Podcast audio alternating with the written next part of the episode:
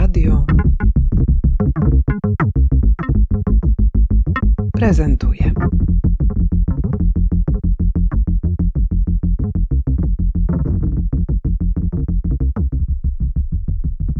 Nie wiem, czy masz jakiś nowy wariant swojego imienia i nazwiska? Grzegorz Piątek, pisarz. Wreszcie. Czuję się na siłach, żeby się tak tytułować. Po nominacji do najważniejszej nagrody literackiej w kraju. Otrzymałeś szereg nominacji i z tych trzech do Nagrody Architektonicznej Prezydenta Miasta Stołecznego Warszawy, Nagrody Literackiej Miasta Stołecznego Warszawy i Nagrody Literackiej Nike. Twoja książka została nagrodzona w tych dwóch pierwszych konkursach i już samo nominowanie Cię oczywiście na listę tych najważniejszych książek, które się ukazały w ostatnim roku w Polsce, czyli Nagroda Nike jest spełnieniem jako autora. Tak, absolutnie i nawet ja oczywiście ucieszę się, jeśli wygram, ale sama nominacja jest, i mówię to zupełnie bez kokieterii, jest takim kosmosem dla mnie, że naprawdę już nie zaciskam kurczowo kciuków za wygraną, bo się tak bardzo cieszę z tej nominacji i w ogóle z tego, że piszę o tym, co mi się podoba i co mnie interesuje. Ludzie to czytają, jest super odzew, jest też dobry odzew krytyki i te książki nie przechodzą bez echa. To jest taka wielka nagroda życiowa. Ale spotykamy się przy okazji książki pod tytułem Niezniszczalny. Jest to właściwie, można powiedzieć, kolejna w serii Twoich książek o ważnych postaciach i ważnych zdarzeniach dla Warszawy. Jak to się stało w ogóle, że podjąłeś się napisania tej książki?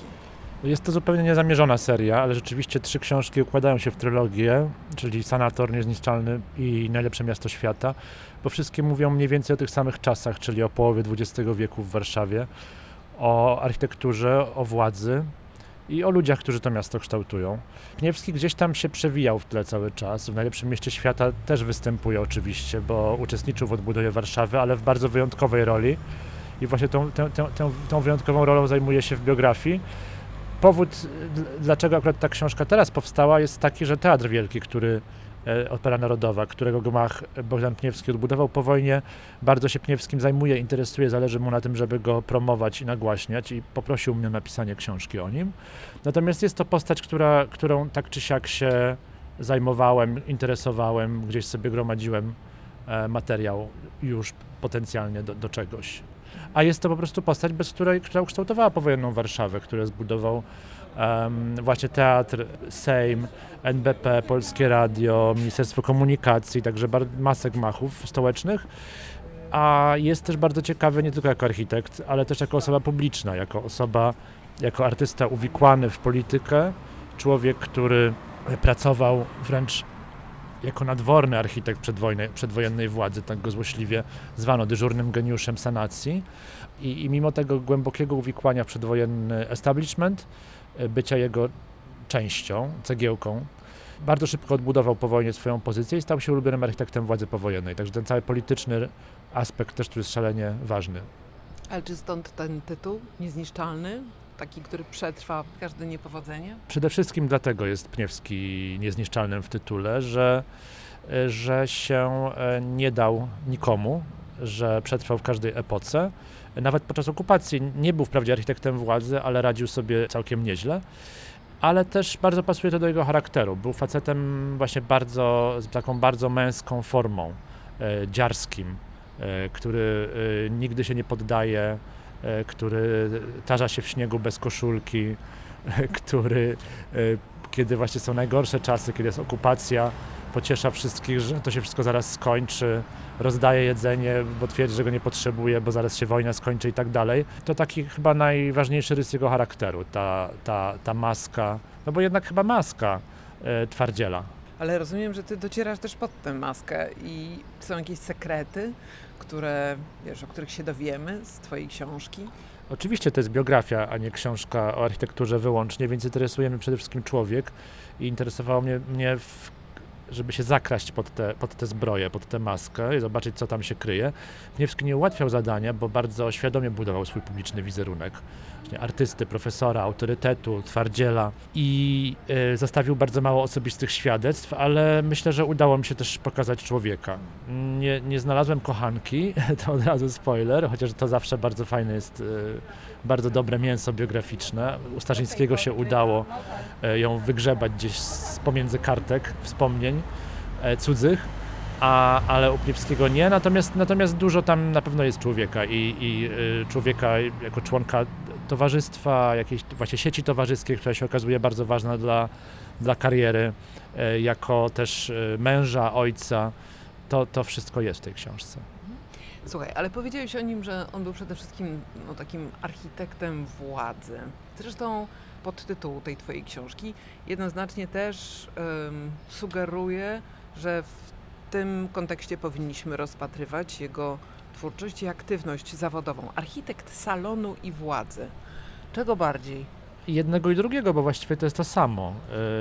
Władzę tutaj pojmujemy bardzo szeroko, znaczy to nie jest tylko władza w sensie tej, która administruje krajem czy miastem, ale też kościół, też władza pieniądza, bogacze, czyli po prostu ludzie wpływowi i ta klasa. A salon jest miejscem, gdzie się jawią, gdzie się prezentują. Można nawet zaryzykować stwierdzenie, że Warszawa w tej wizji Pniewskiego i ludzi władzy była takim jednym wielkim salonem dla nich. Śródmieście, które w pierwszych powojennych wizjach miało się składać z samych gmachów publicznych i przestrzeni publicznych, czy przedwojenna niezrealizowana dzielnica Piłsudskiego, która też byłaby takim salonem, w którym ludzie władzy się pokazują, defilują, zasiadają w gabinetach różnych ważnych instytucji. Także ten salon tutaj jest też pojęciem wieloznacznym. To jest salon w sensie ścisłym, bo Pniewski projektuje wille, w których centrum zawsze jest salon. Salon o skali wnętrza publicznego. To często krytycy podkreślali, że jego wille wyglądają jak małe budynki publiczne, a nie jak domy. Salon w sensie klasy pewnej, grupy społecznej. To jest takie słowo, które w IV RP chyba nabrało bardzo pejoratywnego odcienia, prawda? Myśmy się nawet obawiali z wydawcą, czy ryzykować używania tego słowa w podtytule, no bo salon to się utarło mówić jako jakieś klice, kaście, ale z drugiej strony właśnie ta kasta zawsze istnieje. To nie ma co się oszukiwać, nie ma takiej epoki, w której nie ma salonu. Są ludzie, którzy się znają, popierają, tworzą te elity. Nawet jeśli, tak jak w Polsce Ludowej, na sztandarach mają wypisaną równość, to bardzo szybko taki salon powstaje i się odgradza od reszty. Te ostatnie lata tej dyskusji na temat Warszawy i w ogóle na temat miast, one bardzo mocno były nacechowane takim zwrotem ku mieszkańcowi, ku użytkownikowi, ku takiej wygodzie czy dobru mieszkańców. Czy to w ogóle była taka kategoria, którą architektura Pniewskiego, możemy powiedzieć, że widziała? Absolutnie nie. Pniewski był salonowcem. Miał bardzo elitarystyczne podejście do społeczeństwa. Myślę, że to była jakaś takie dalekie echo jeszcze ziemiańskiego etosu. Się dzieli ta rzeczywistość na dwór i folwark, na nas i całą resztę. I jego nie interesowało w ogóle rozwiązywanie problemów społecznych przez architekturę, na przykład. Kwestia mieszkaniowa nabrzmiała przed wojną i po wojnie, czy bezdomność. Jego interesowało, żeby było ładnie. W tych wypowiedziach na temat tego, jak ma wyglądać Warszawa, mówił wyłącznie o estetyce i reprezentacyjności. Nie projektował w ogóle dla zwykłych ludzi, jeśli nie liczyć tego, że budynków publicznych czasami jacyś zwykli ludzie używają, albo że są tam jacyś jeszcze woźni albo sekretarki, a nie tylko ministrowie i dyrektorzy.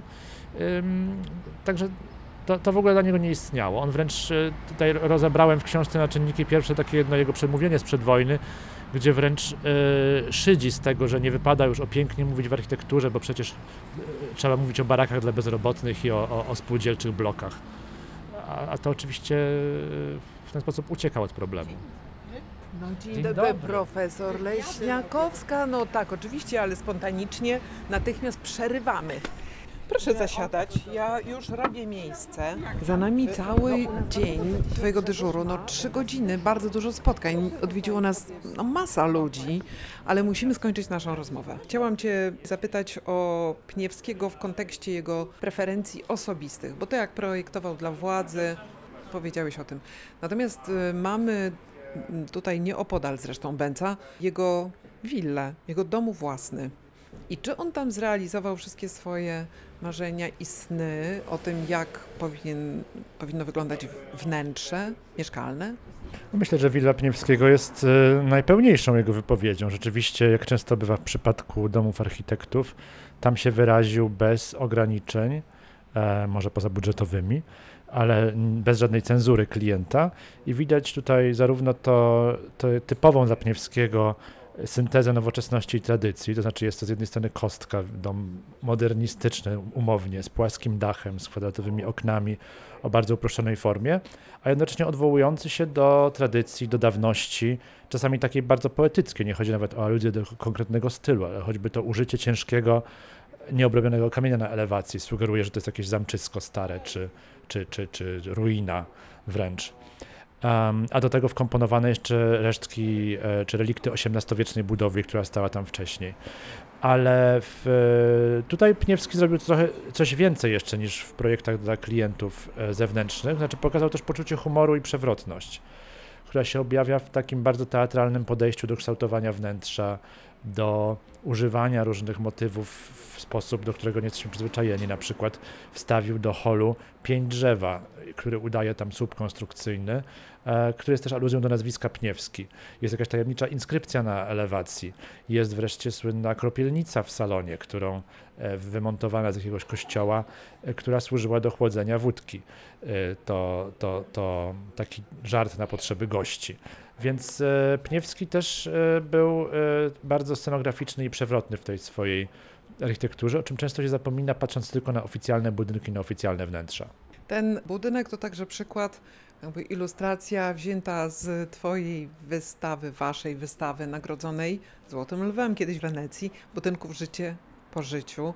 Z tej willi obecnie mamy Muzeum Ziemi, co nie jest aż takie absurdalne, bo Pniewski był entuzjastą kamienia i w bardzo kunsztowny sposób stosował go w swoich projektach, a jest to muzeum, które eksponuje skamieniałości i taką geologiczną stronę historii naturalnej, więc jest to wbrew pozorom na miejscu i może szkoda, że nie jest to nadal dom architekta, gdzie możemy wszystko oglądać tam, gdzie kiedyś stało, ale mimo wszystko to, co nie jest meblem, obrazem, pamiątką, bibelotem, co potem się rozeszło, cały czas tam jest na miejscu. Są kominki, są drzwi, są posadzki, jest kropielnica w salonie wmontowana na amen, więc można tam pójść i postarać się poczuć atmosferę domu.